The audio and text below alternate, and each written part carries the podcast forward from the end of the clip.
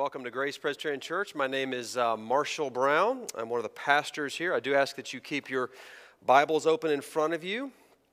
Erica just read. If you have a pew, if you want to look at the Pew Bible, I believe it's on page uh, 1016. I will make a couple references to the verses surrounding the ones that we will be looking at. I am glad that you're here. Thankful that you're here. Uh, a lot of things you could be doing. You could be catching up on your Olympic watching. Uh, you could find a cool farmer's market right now. Uh, you could be getting ready for Lollapalooza. Doubt that's this crowd, but nonetheless, uh, maybe some of the teenagers. But you've chosen to be here, and that is a good decision, friends. Worshiping the risen Christ with his people, considering the claims of Jesus upon us. So, what is Grace Presbyterian Church? Well, we are a church, which means we are a community, and any community is gathered around something, or in our case, someone. And we are gathered around the person of Jesus. We believe that Jesus is God's Son, God's Messiah, and he has entered into the world because God so loved the world to save the world from its sin, to reveal God's love to us, and to one day put the world to rights. So every week we come together to worship, to be together, to experience God's love for us again and afresh, to remind one another through our singing, through our praying, through our missions, through our children's sermon, through all of it, of that love, and then to go forth after this service to reflect that world, that reflect God's love to a world that vastly needs it. Our neighbors, the people on our block, the people we work with, the city of Chicago, and the world. So we're a community that is gathered to experience God's love and to reflect that love. And so let me pray before we look at this passage from 1 Peter chapter 5. Um, yeah, let me just pray. Our great God, as we think about what I've just said and our call to reflect uh, your love for our neighbors, we, or at least I can't help but think of our neighbor to the south, the city of Chicago, which is hurting so badly, even just this week, this month. Just the, the spike in violence, multiple mass shootings this week. I haven't even seen the reports uh, from the weekend. And so, God, as we come to consider your word, we want to pray for the politicians, our partners, the pastors and churches and most especially the people of Chicago. God, first we pray for the politicians. We particularly pray for Mayor Lightfoot and Police Chief Brown that you would give them wisdom and courage to make the right decisions, uh, to do what is necessary to uh, stop this violence, to lessen this violence. More importantly, God, we pray for our partners in the city, ministries like GRIP and By the Hand and Sunshine Gospel and safe families. Would you be with them? Would you help them know how to do their calling, their job that you have called them to in the places and the parts of the city where they are? God, and even more than that, we pray for the pastors and the churches. In Lincoln Park, we pray for Ethos Presbyterian and Pastor Ron May. We pray for Park Community Church and Pastor Joe Riccardi. On the south side, God, we pray for Progressive Baptist Church and Pastor Charlie Dates. We pray that you would be with all those pastors and all those churches, that they would worship you in fullness of joy, but also in a great love for their direct neighbors in the city of Chicago. But most of all, God, we pray for the people, the victims, the people still in hospitals, the families who have suffered loss. We pray, Lord, uh, for them. And God, we pray for ourselves. Help us to know what it means to reflect your love, to be a good neighbor. And so, God, as we gather around your word in this text in 1 Peter, we pray that you would meet us that you would encourage us, that you would inflame our hearts, that you would inspire us. And so we pray, therefore, that the words of my mouth and the meditation of all our hearts would be pleasing in your sight, O God, our rock and our redeemer. In Jesus' name, all God's people said, Amen. All right, well, we have been studying the book of First Peter, the letter of First Peter, and we're nearing the end. Now, as has been said, the book of First Peter, the letter of First Peter, was written to Christians in Asia Minor, what we know of as Anatolia or the modern country of Turkey. And for the first Christian readers, uh, for the first readers of Peter's apostle there in Asia Minor, you know, Christianity was both a source of great joy, it was their salvation, it was great joy, but it was also, uh, ironically and sadly, the reason that they suffered. Uh, 1 Peter 2 tells us that they were denounced as criminals.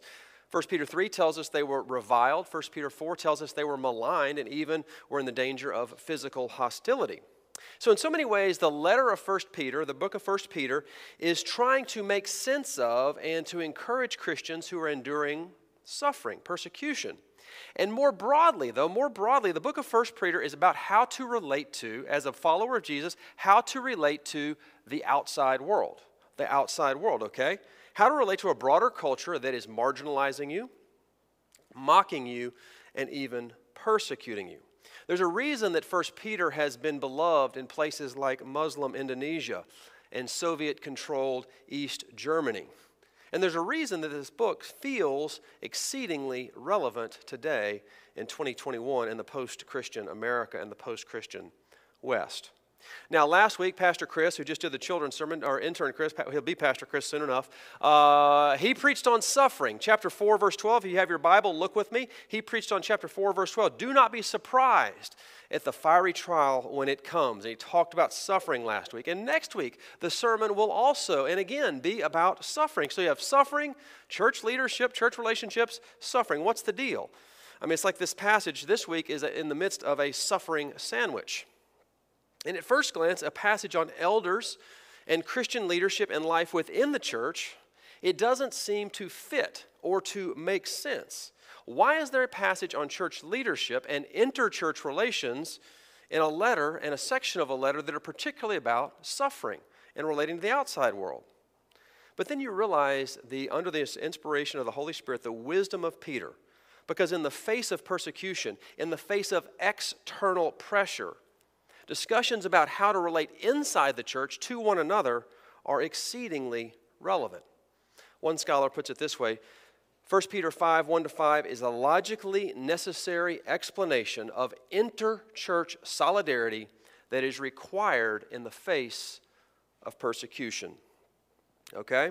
Now, let me be very clear. This is not just a passage for pastors and elders. Look with me, verse 5 the Apostle Peter makes sure to say to all of you. This is a, and I'm, I'm going to say this regularly, okay, so to, to, reinforce the point. This is for all of us, not just elders. This is for all growing and maturing Christians. This is for all of us, okay?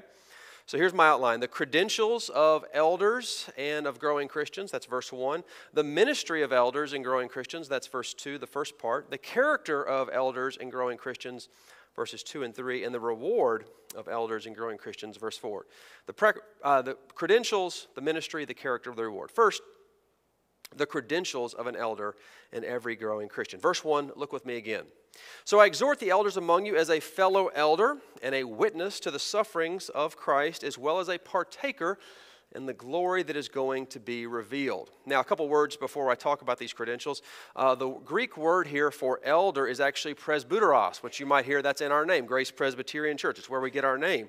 Uh, the word presbyteros in Greek means elder, okay? To be a Presbyterian church is to be led and ruled by elders. And in our denomination, the Presbyterian Church in America, the PCA, and in our tradition, elders includes teaching elders, that's what Nick and I are. We're teaching elders um, uh, who have been called, trained, and elected by the congregation, but it also includes lay people who have been elected, trained, and installed to the office of ruling elder. Teaching elders, ruling elders, okay? So I say this, but remember though, the implication is for all of us, not just those who are pastors and elders in this church or others, okay? Now, what's happening here? Verse 1 Peter is going to exhort He's like, I exhort you as a fellow. Like, when's last time? I, I, I exhort you. Uh, I've never had anybody actually say that to me. Please don't start now. Um, I don't really want to be exhorted. Uh, it's, it's kind of a funny word. Maybe it could be translated better. But he's saying, I'm going to exhort you. But before he does that, if you're going to exhort somebody, you got to have a little like street cred, okay? So here are, what Peter's doing in this verse is he's establishing he's establishing his credentials. And I want us to see these credentials are quite surprising. Credential number one, credential number one for elders and growing Christians is a growing humility. Now, humility is all over this passage. Let me read again, verse I'm not going to look closely at, but let me read, just hear these words. This is verses 5 and 6 of 1 Peter 5. Likewise, you who are younger, be subject to the elders. Clothe yourselves, all of you, with humility toward one another. For God opposes the gra- uh, proud, excuse me, but gives grace to the humble.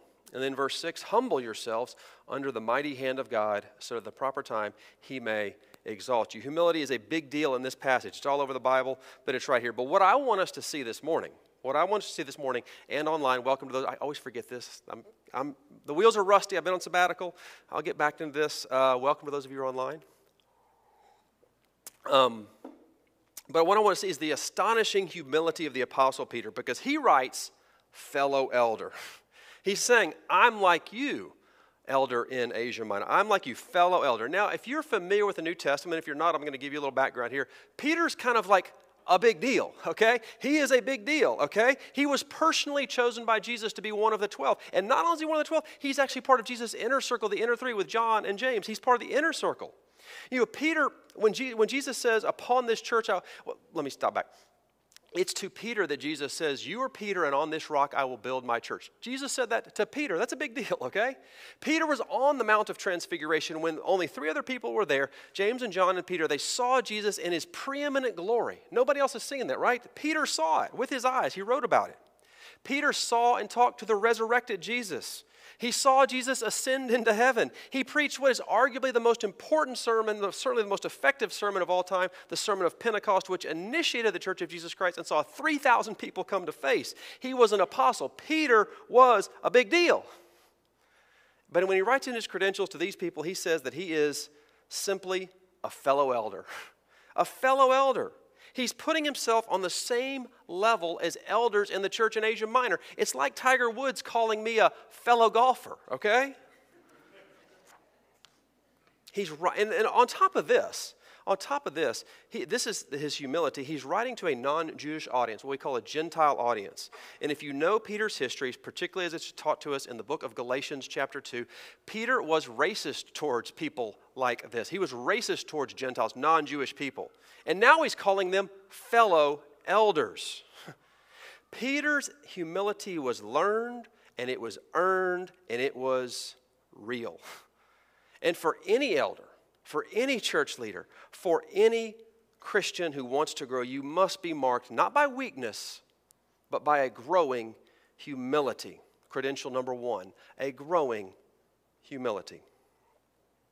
Credential number two Peter says, uh, I'm a fellow elder, but also I'm a witness to the sufferings of Christ. Peter's saying the other reason to listen to me is I exhort you, is I saw Jesus suffer.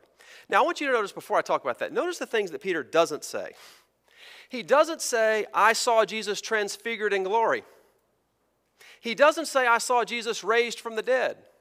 He doesn't say, I saw Jesus ascend to the right hand of glory. He doesn't say any of those things. He said, I saw Jesus suffer. I was a witness to the sufferings of Jesus. Think about that. Now, we're not sure if Peter was actually at the cross, but Peter certainly saw Jesus suffer, and he particularly, Peter saw Jesus suffer in a way that was so painful because it was the suffering directly caused by Peter. Let me tell you the story from Luke chapter 22. Peter had been predicted he was going to deny Jesus. He's already denied Jesus three times. They're in a courtyard setting. Peter's below. Jesus is on a second story balcony. And somebody comes to Peter. Now, this is the third time. And they say to Peter, You were with Jesus. Peter says, Man, I do not know what you're talking about. And it says, And immediately the cock crowed, and the Lord turned and looked at Jesus. I mean, looked at Peter. Now, can you imagine that moment? Disowning the creator of the universe, disowning the person who has loved you above all, disowning the person who has been perfect in his love to you, and looking up, and at the moment of your betrayal, at the moment, locking eyes with them. Peter saw the sufferings of Christ he saw the sufferings. He was a witness to the sufferings of Christ. But the not so happy result of this, to be the witness of the sufferings of Christ, is to participate. To, this is where it gets painful, friends. To witness the sufferings of Christ is to participate in the sufferings of Christ, to enter into the sufferings of Christ. And Jesus taught Peter this personally. Mark chapter 8, Jesus was all along when in his life, in his three years with his disciples, he was always dropping hints that he was going to suffer, he was going to die, he was going to be crucified. He kept on dropping these hints. At one time they're walking along, and Peter and Jesus does it again. He tells them, "I'm going to suffer." And Peter says, "Come here, Jesus." He takes him aside. It says, and he and Peter starts to rebuke Jesus. Okay, just imagine the scene. Peter starts to rebuke Jesus for saying that Jesus is going to suffer. Very famously, Jesus replies, "Get behind me, Satan." And then Jesus goes on to say, "If anyone would come after me." And Peter, this must have burned in Peter's ears. If anyone would come after me, he must take up his cross and follow me. Translation If you want to follow me, you're going to have to suffer. You're going to have to enter into and participate in my sufferings. You see, the way forward in salvation for Jesus was suffering. And we may not personally have seen Jesus suffer, but we all, all of us, even if we didn't witness those sufferings like Peter, we are all called to participate in the suffering of Christ. The Apostle Paul puts it this way I don't even, somebody's going to come up to me afterwards and ask, what does that verse mean? I don't know what the verse means I'm about to quote. Colossians 1.24, it's, it's amazing to me that Paul writes this. He writes this. He says, I rejoice in my sufferings, the Apostle Paul writes, and I fill up what is lacking in the affliction of Christ. I don't know what that means, but it's saying something about participating in the sufferings of Christ. We don't just witness, Peter didn't, we are called to participate, participate in the sufferings of Christ. Now, suffering can look a lot of different ways in this world. Like Job, you could, your suffering could be a tragedy, chronic pain, loss of family, loss of a child, debilitating disease, loss of job or wealth, loss of a spouse. Your suffering could be like the readers of 1 Peter who suffered persecution because they believed in Jesus. We particularly see this, frankly, with our high school students, and we're going to see it more and more. People who name the name of Jesus are cut out of friend groups, they're ostracized, they're shunned, they're even bullied because they name the name of Jesus. For Peter himself, his suffering was his moral failure. I mean, Peter let Jesus down multiple times, he denied him. Now, he is forgiven and restored, but Peter would have carried that wound with him. That's, it was healed, but it was a wound nonetheless, a scar. Peter had personally disappointed Jesus. There's the suffering of that. But I think, in the context of Christian leadership and of the church and of any growing Christian, certainly suffering involves loving other people. It involves you it involves other things, extending yourself for other people. A friend of mine likes to say, when we ex- whenever we extend ourselves in true love, whenever you extend yourself in true love, you will suffer, you will hurt. Now, question. If the credential is suffering, question is, how do I participate in the sufferings of Christ without developing a martyr complex? Okay? How do I participate or even grow in sufferings without developing a martyr complex? I'll tell you how. Draw near to people. Get to know people. Love people. Because the more you come close to people, the more you will love, and the more you love, the more you will suffer. This morning, Chicago Tribune, one of you sent me this article. Look it up. It's called A Life Entwined with Death. Let me read from the beginning of it. A Life Entwined with Death, today's Chicago Tribune. Dover Air Force Base, Delaware. This is the place where widows wailed, where mothers buckled to the tarmac in grief, and where children lifted their teddy bears to see daddy carried off in a flag covered box. This is where presidents stood and generals saluted, because this is the place where the price of the war in Afghanistan was made plain. And this is the place where chaplain Reverend David Sparks saw it all this is the place where David Sparks, Parks found his calling. This, the minister says, is holy ground. End quote. But let me summarize the rest of the article for you.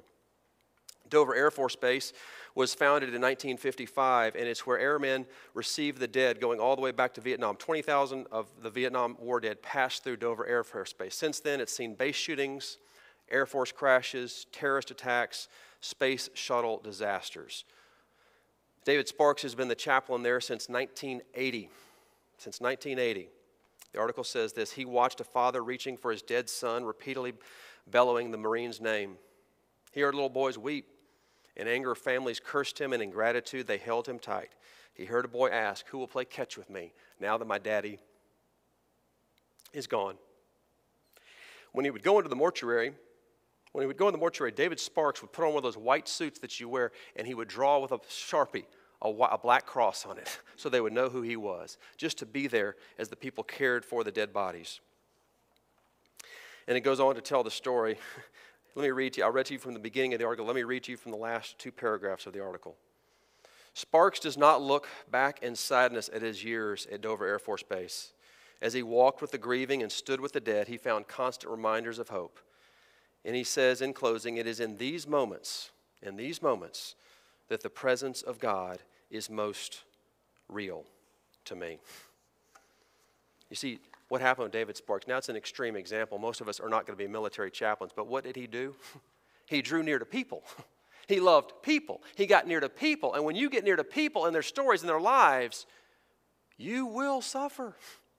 You can't avoid it. You can't avoid it. But as the last line says, and most importantly, it was there that he called it holy ground, and he experienced and felt the presence of God. The presence of God was real to me, he says. And it's because that, and this leads us to the third credential, it's because of this suffering, drawing near to people, taking on and participating in the afflictions of Christ, that we find hope. Credential number one, humility. Credential number two, suffering. Credential number three, hope. hope. As a fellow elder who witnessed the sufferings of Christ and a partaker in the glory to be revealed. Now, Peter failed. He was a failure. Peter denied Jesus. He was a bumbling idiot at times. But Peter knew that one day he would taste glory. That was his sure and certain hope. He could do, endure anything, even his own failure, because he was sure of his certain hope. I love the story. Somebody pointed this out to me after the first service. In Acts chapter 5, after Acts chapter, Peter just, I love Peter. Uh, but Acts chapter 5, Peter has been beaten for talking about Jesus. He's been beaten and then he's released. And it says, as he released, he rejoiced because he had been counted worthy to suffer disgrace for the name. Peter grew. He, he understood his hope to the point that he could rejoice. He could be filled with joy and hope, knowing, knowing his certain glory to come. So, for all elders and all people who want to grow as a Christian, are you growing in humility? Are you participating in the sufferings of Christ? And are you firm in a joyful hope? These are the credentials of an elder and every growing Christian. And I want you to see, just before we move to the next point, see, you see, Christian leadership is not about being a boss, it's about being a servant and a lover.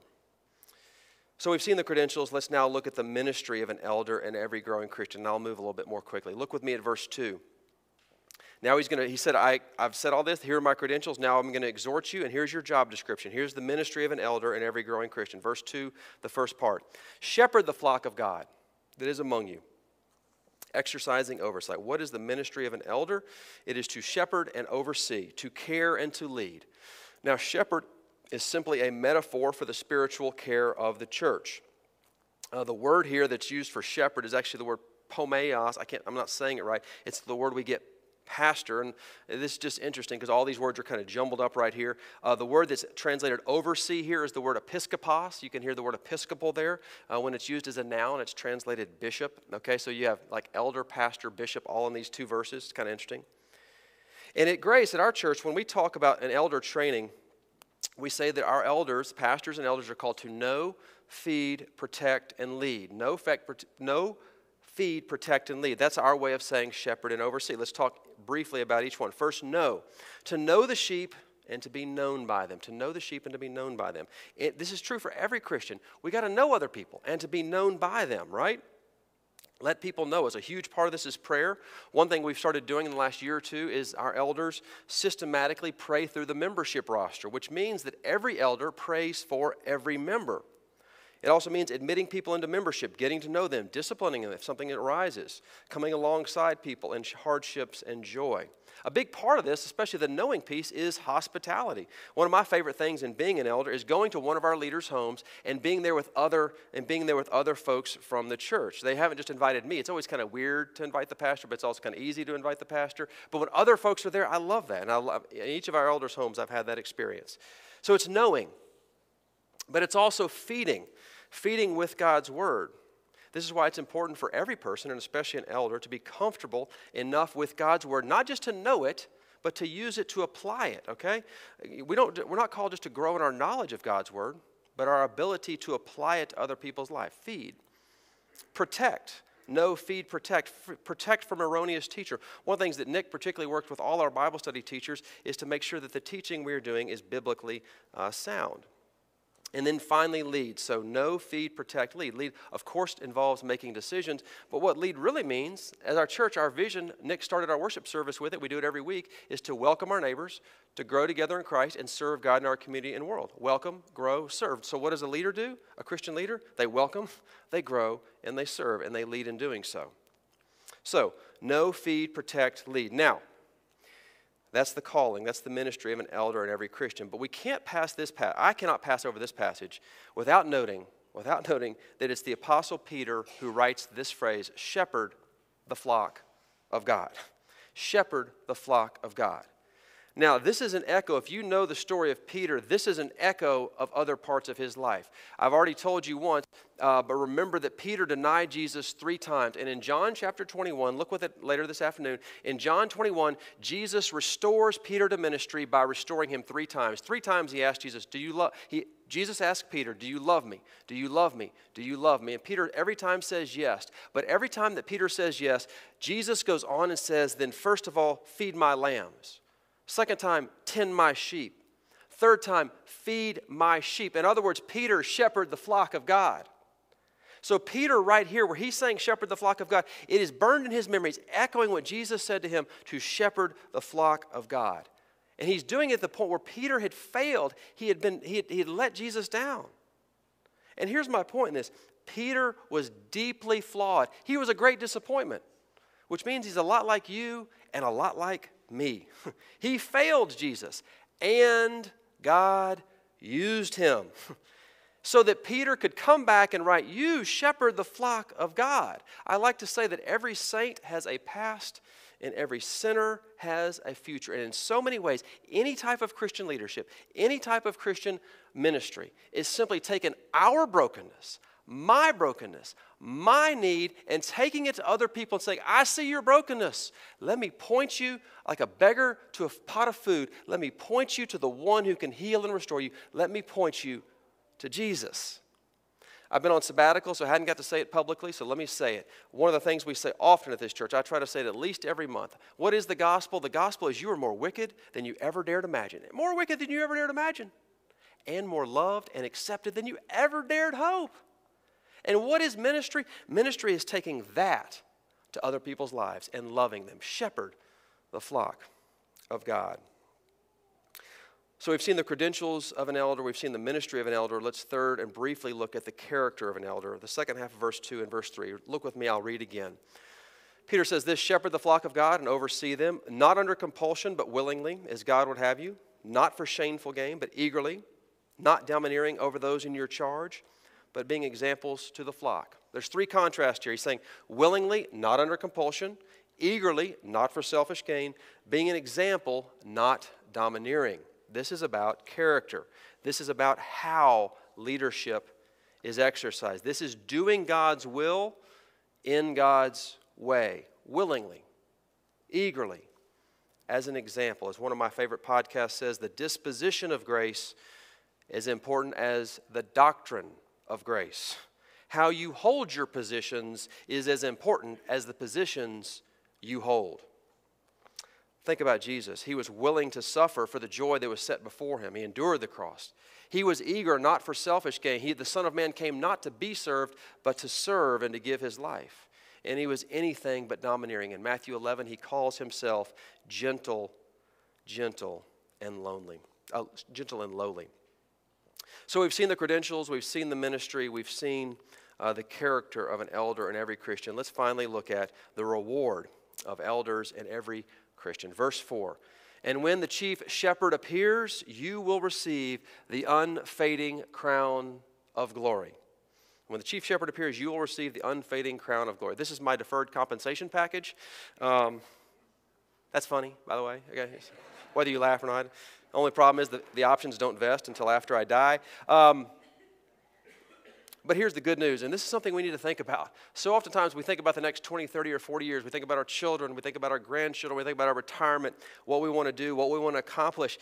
And we forget the eternity is to come the unfading crown of glory. The unfading crown of glory. That's what propelled, that is what propelled Peter on.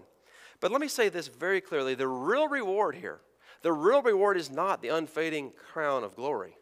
The, un, the, the real reward is the chief shepherd appears. It is the presence of the good shepherd. In John chapter 10, Jesus says, I am the good shepherd and I lay down my life for the sheep. What we need most is the reward of Jesus. What we need not is so much the unfading crown of glory. We need Jesus himself and his presence because at the end of loving and serving other people, what is it that David Sparks said? What is it that he said? He found the presence, the presence of God. That, friends, is the reward of every elder and every growing Christian. And it's the reason that we aspire to these things. Let me pray for us. Our great God, we pray that uh, as we have heard this exhortation from the Apostle Peter for all of us, that we would love, that we would serve, and that we would find the great reward of your presence. For Christ's sake we pray. Amen.